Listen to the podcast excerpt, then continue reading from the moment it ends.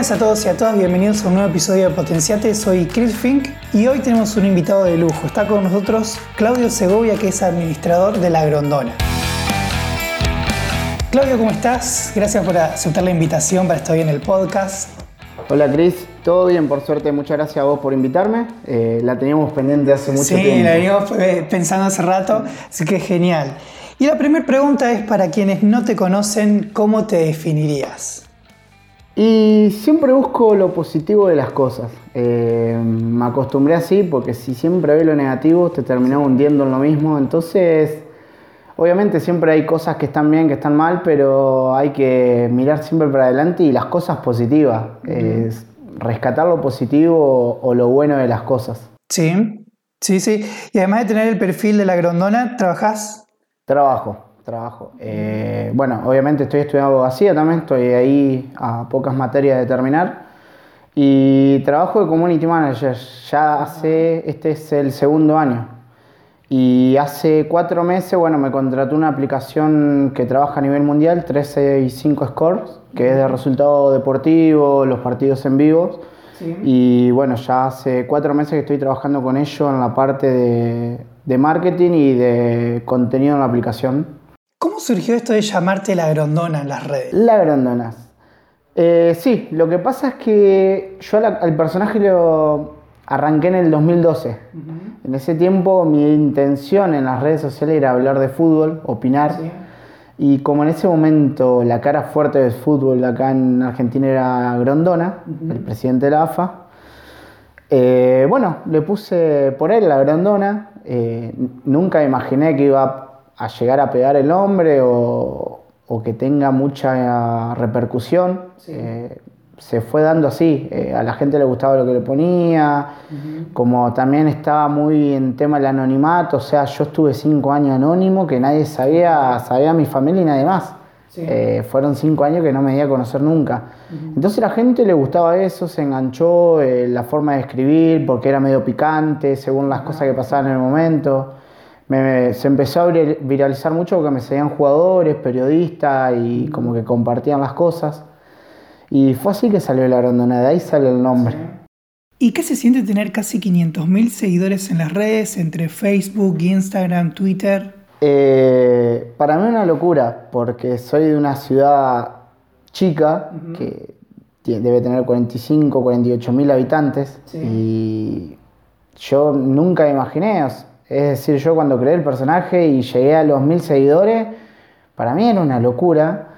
Y cuando menos lo pensé ya estaba en 100 mil y que dije, bueno, ya está, más de esto que no, pensaba llegar. Y bueno, después de muchos años de tener esta cantidad de seguidores, eh, es chocante, por ahí no caigo. Eh, algunos me preguntan y le digo lo que tengo y quedan sorprendidos por la magnitud que tiene o por, a la cantidad de personas, obviamente, porque vos tenés esos seguidores, pero le llega a miles más todavía, por el tema de cómo se repercuten los tweets o los posteos en Instagram. Eh, y es chocante porque me, ha, pasado que eh, por las cosas que suben, he empezado a tener contacto con periodistas, se me abrieron muchas puertas, eh, con jugadores de fútbol, por ahí yo soy muy futbolero eh, y me han empezado a seguir, he tenido charlas, me han mandado regalos. Eh, Genial. Gracias a eso también se me abrió la puerta de que me haya contratado Puma para un par de eventos y tuve la oportunidad de conocer jugadores también. Entonces, para mí que soy un chico de ciudad chica, es algo loco porque no caes todavía. ¿Y cómo es el proceso para producir posteos ahí en tus redes? Y yo me manejo mucho, lo manejo de diferente manera. En Twitter me manejo mucho con el, con el momento, lo que está sucediendo en el momento, o sea, que es lo que va a repercutir. Eh, yo al principio era muy de hablar de fútbol y nada más. Eh, con el paso de los años me fui abriendo otros temas, entonces estoy muy, trato de estar siempre actualizado, o sea, lo que pasa en el momento trato de dar una opinión sobre eso, porque es como que la gente lo está esperando. Me ha pasado que por ahí con el trabajo no, no estoy mucho en Twitter o en Instagram y me mandan por privado, eh, ¿qué opinás de esto? Porque quieren, viste, como que falta el comentario, porque por ahí son comentarios eh, no ácidos, más... Eh, para pensarlo y otra vez yo soy muy de poner cosas ácidas, más que nada en el fútbol, o sea, trato de ser ácido porque es lo que le gusta a la gente. ¿Hay algo que nunca subirías a las redes? Eh, obviamente sí, porque generalmente en las redes se, se sube mucho contenido discriminando. Eh, es muy común y muchos terminan teniendo mucha interacción, pero no, no, no me gustaría hacer eso y no, no lo he hecho y no lo pienso hacer, digamos. Eh, me, ha pasado sí que he hecho cosas, he publicado, he publicado cosas eh,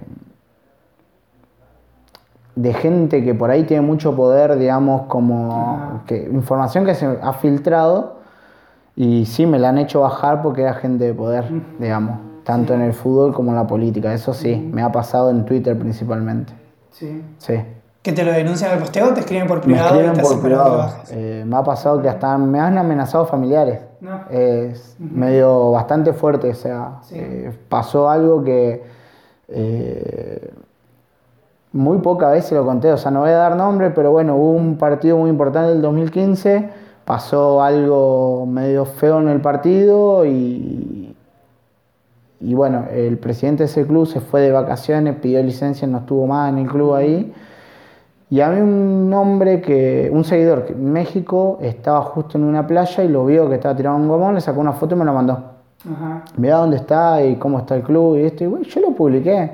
Sí. Que tipo de estilo meme, ¿viste? Y bueno, me empezó a escribir los familiares que no podía hacer eso.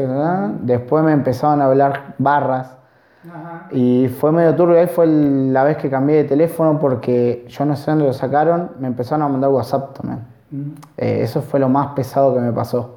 Sí. Que sí, fue, estuvo medio bravo porque no me imaginé que podía llegar a tanto, digamos.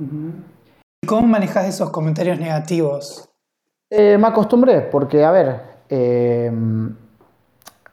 para entrar en las redes sociales eh, hay que estar preparado para eso, porque eh, lamentablemente, principalmente Twitter es un lugar muy ácido eh, que constante, y es muy violento. Twitter es, una red social muy violenta que tenés que estar preparado para lo que te van a decir, porque muchas veces son pueden ser comentarios chocantes pero tenía que asimilarlo. yo me acostumbré, a ver, ya son más de siete años que estoy con la cuenta. Y siempre digo que obviamente yo me río con los que me bancan y como, con los que no, porque siempre cualquier tweet que tiro van a estar los comentarios positivos y los negativos. Eh, te van a matar, el que hoy te mató bardeando, al otro día publicó otra cosa y se está muriendo de risa y te comenta cosas buenas. Entonces, viste, es un ida y vuelta que vos decís, son medio bipolares, pero eh, yo por ahí pienso en las personas y eh, muchas personas ahora buscan el tema de, como está muy de moda el stand-up, de subir videos eh, en Instagram, ¿viste? Y los matan. se les mueren, o sea, se, le, se mueren de risa del loco. Y por ahí puede ser chocante para la persona, porque la persona también que lo hace para reír, pero a lo largo te vas a acostumbrar a que se rían de vos no al principio. Y es medio chocante, por eso hay que estar preparado y tener carácter para bancarte las cosas que te pueden llegar a decir. Pero digamos, una cosa es reírte de los chistes que cuento, lo que fuera, y otra cosa es empezar a reírte del tono de voz, del físico. Bueno, a mí me pasó cuando nadie sabía que yo era la grandona, mucha gente de acá de Uruguay. Me liquidaba, me bardeaba, pero sin saber que era yo. Cuando se enteraron que era yo me pedían disculpas porque no, no se imaginaban. Es obvio, vos te metés en una cuenta de que tiene muchos seguidores y vos mirás los comentarios es totalmente todo el tiempo bardos, bardos, bardo, insulto, eh, todo el tiempo. Es así, pasa con todo, por eso hay que estar preparado. Eh, y un tip o un consejo que le puedas dar a la gente que nos está escuchando, que te sigan, que te sigan en la grondona y si no te siguen. Claro, sí, me gustaría seguir sumando. Eh, como dije, en un momento mi, objetivo era llegar a los 100.000, después obviamente lo superé y y constantemente siempre se, van sumando, se va sumando gente. Eh, por ahí tengo la posibilidad que me siguen de muchos países también, que eh, por ahí me, ha sorprendido. Eh. hay que tener mucho cuidado también con las redes porque lamentablemente la gente por ahí se lo toma mal o muchas veces no chequea y piensa que una información verdadera. A ver, yo en Twitter soy mucho de joder. Eh, a mí me pasó hace muchos años atrás, eh, inventé una noticia que Funes Mori era seguido por el Barcelona y lo levantó una banda de, de medios. O sea, hasta en España. Yo no podía creer, a mí eh, me, eh, me, llamaron, que eso fue lo más loco que me pasó, que me llamó una radio de Cataluña para entrevistarme. Y les tuve que decir al aire, chicos, no, no me crean porque fue una... lo inventé yo, o sea, no es que yo soy periodista, le explicaba. Y me dijeron que no, que te queremos sacar al aire igual para que... No importa, no importa. No le importaba, querían ser una primicia igual, ¿viste? Entonces, eh, y pasa eso, hay que tener mucho cuidado. Y lo veo mucho eh, con la gente, sin desmerecerse nada, pero pasa mucho en Facebook con la gente grande. Lamentablemente en Facebook está repleto de fake news y todos los comparten pensando que es real y la gente vos después charlas y te dice eso. Y se cree eso. Eh, no chequean si es real, si es mentira, si qué medio lo subió. Y es peligroso porque también terminás ensuciando gente que quizás nada que ver. Eh, es peligroso. Eh, por eso, una cosa es eso, tener cuidado con el contenido que tenés que subir. Salvo, obviamente, que te dediques a eso de buscar el humor. Bueno, ahí sí. Pero sí, después hay que estar bien siempre actualizado con el momento. ¿Qué es lo que está de moda en el momento? Eh, y tratar de tener un estilo propio, porque no sos el primero, hay 100 como vos, miles como vos. Entonces siempre hay que buscar tu propia impronta, digamos, de cómo publicar las cosas, el contenido, o si armar una sesión, tratar de armar una que no se vea muy seguido. Yo, por ejemplo, hace 7 años que vengo robando con el, Es Viernes Perro. Yo todos los viernes a las 00 subo un video de gente bailando, de alguien bailando, eh, para motivar el fin de semana. Y ya hace casi siete años, sí, siete años que lo estoy haciendo y, la gente constantemente me manda videos. Como algo personal también, entonces todo el tiempo están esperando por ahí, si por el tema del trabajo, con el tema de la aplicación, a veces salgo tarde de trabajar los, los jueves a la noche y lo subo dos y media a una y todos están eh, eh, preguntando y el viernes perro, me mandan por privado, viste, estamos esperando el video y vos lo subís, se enloquecen, o sea, es como que lo están esperando. Entonces, bueno, siempre hay que buscar algo distintivo, distintivo y que te marque. Eh, a mí me han mandado remeras, o sea, yo por ahí me sorprendo que eh, una vez, bueno, me hicieron la cara de Grondona y abajo de Good Father, viste, como el padrino, eh, como la tapa, digamos, la la pancarta de la película, ¿viste? Eh, me reía porque, bueno, después también me han mandado de remeras con Es Viernes Perro, mates. Y yo digo, loco, mirá hasta dónde llegó. la gente se pone muy fanática. Bueno, muchas gracias, Claudio, por estar. Gracias por haber aceptado la invitación. Que te siga la gente en arroba de la grondona, pero también en tus perfiles personales o, son personales eh, privados. No, ahora ya no. Eh, eso también es otro tema. Yo fueron muchos años que no me animé a decir quién era, pero por el tema es que por ahí la sociedad es medio violenta en ese sentido. Es como que se choca mucho con los comentarios y era peligroso.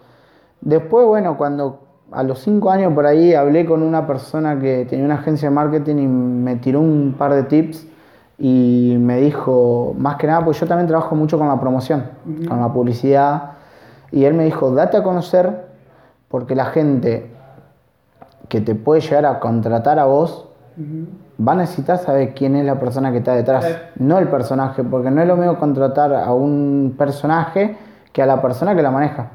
Y entonces ahí sí, eh, di, me di a conocer, eh, tuvo razón, le tuve que dar la razón porque me cambió todo de ese momento hasta acá me cambió todo estos últimos dos, tres años, eh, me cambió en todo sentido, en cuanto a los eventos, eh, conocer más gente, me abrió muchas puertas. Eh, bueno, esto mismo, lo que está pasando ahora. por eso, sí, ya todo el mundo sabe, soy arroba clau-sego con S. Así que bueno, ya saben que se puede trabajar en las redes, se puede ganar dinero en las redes, pero hay que dedicarle tiempo, planificación, pensar esto de qué nos distingue de los demás, qué valor podemos aportar. Y muchas gracias a vos, Claudio. Nos No, te agradezco a vos. eh, hace rato que la teníamos pendiente y bueno, por suerte ya la pudimos cumplir. Eh, te agradezco de verdad.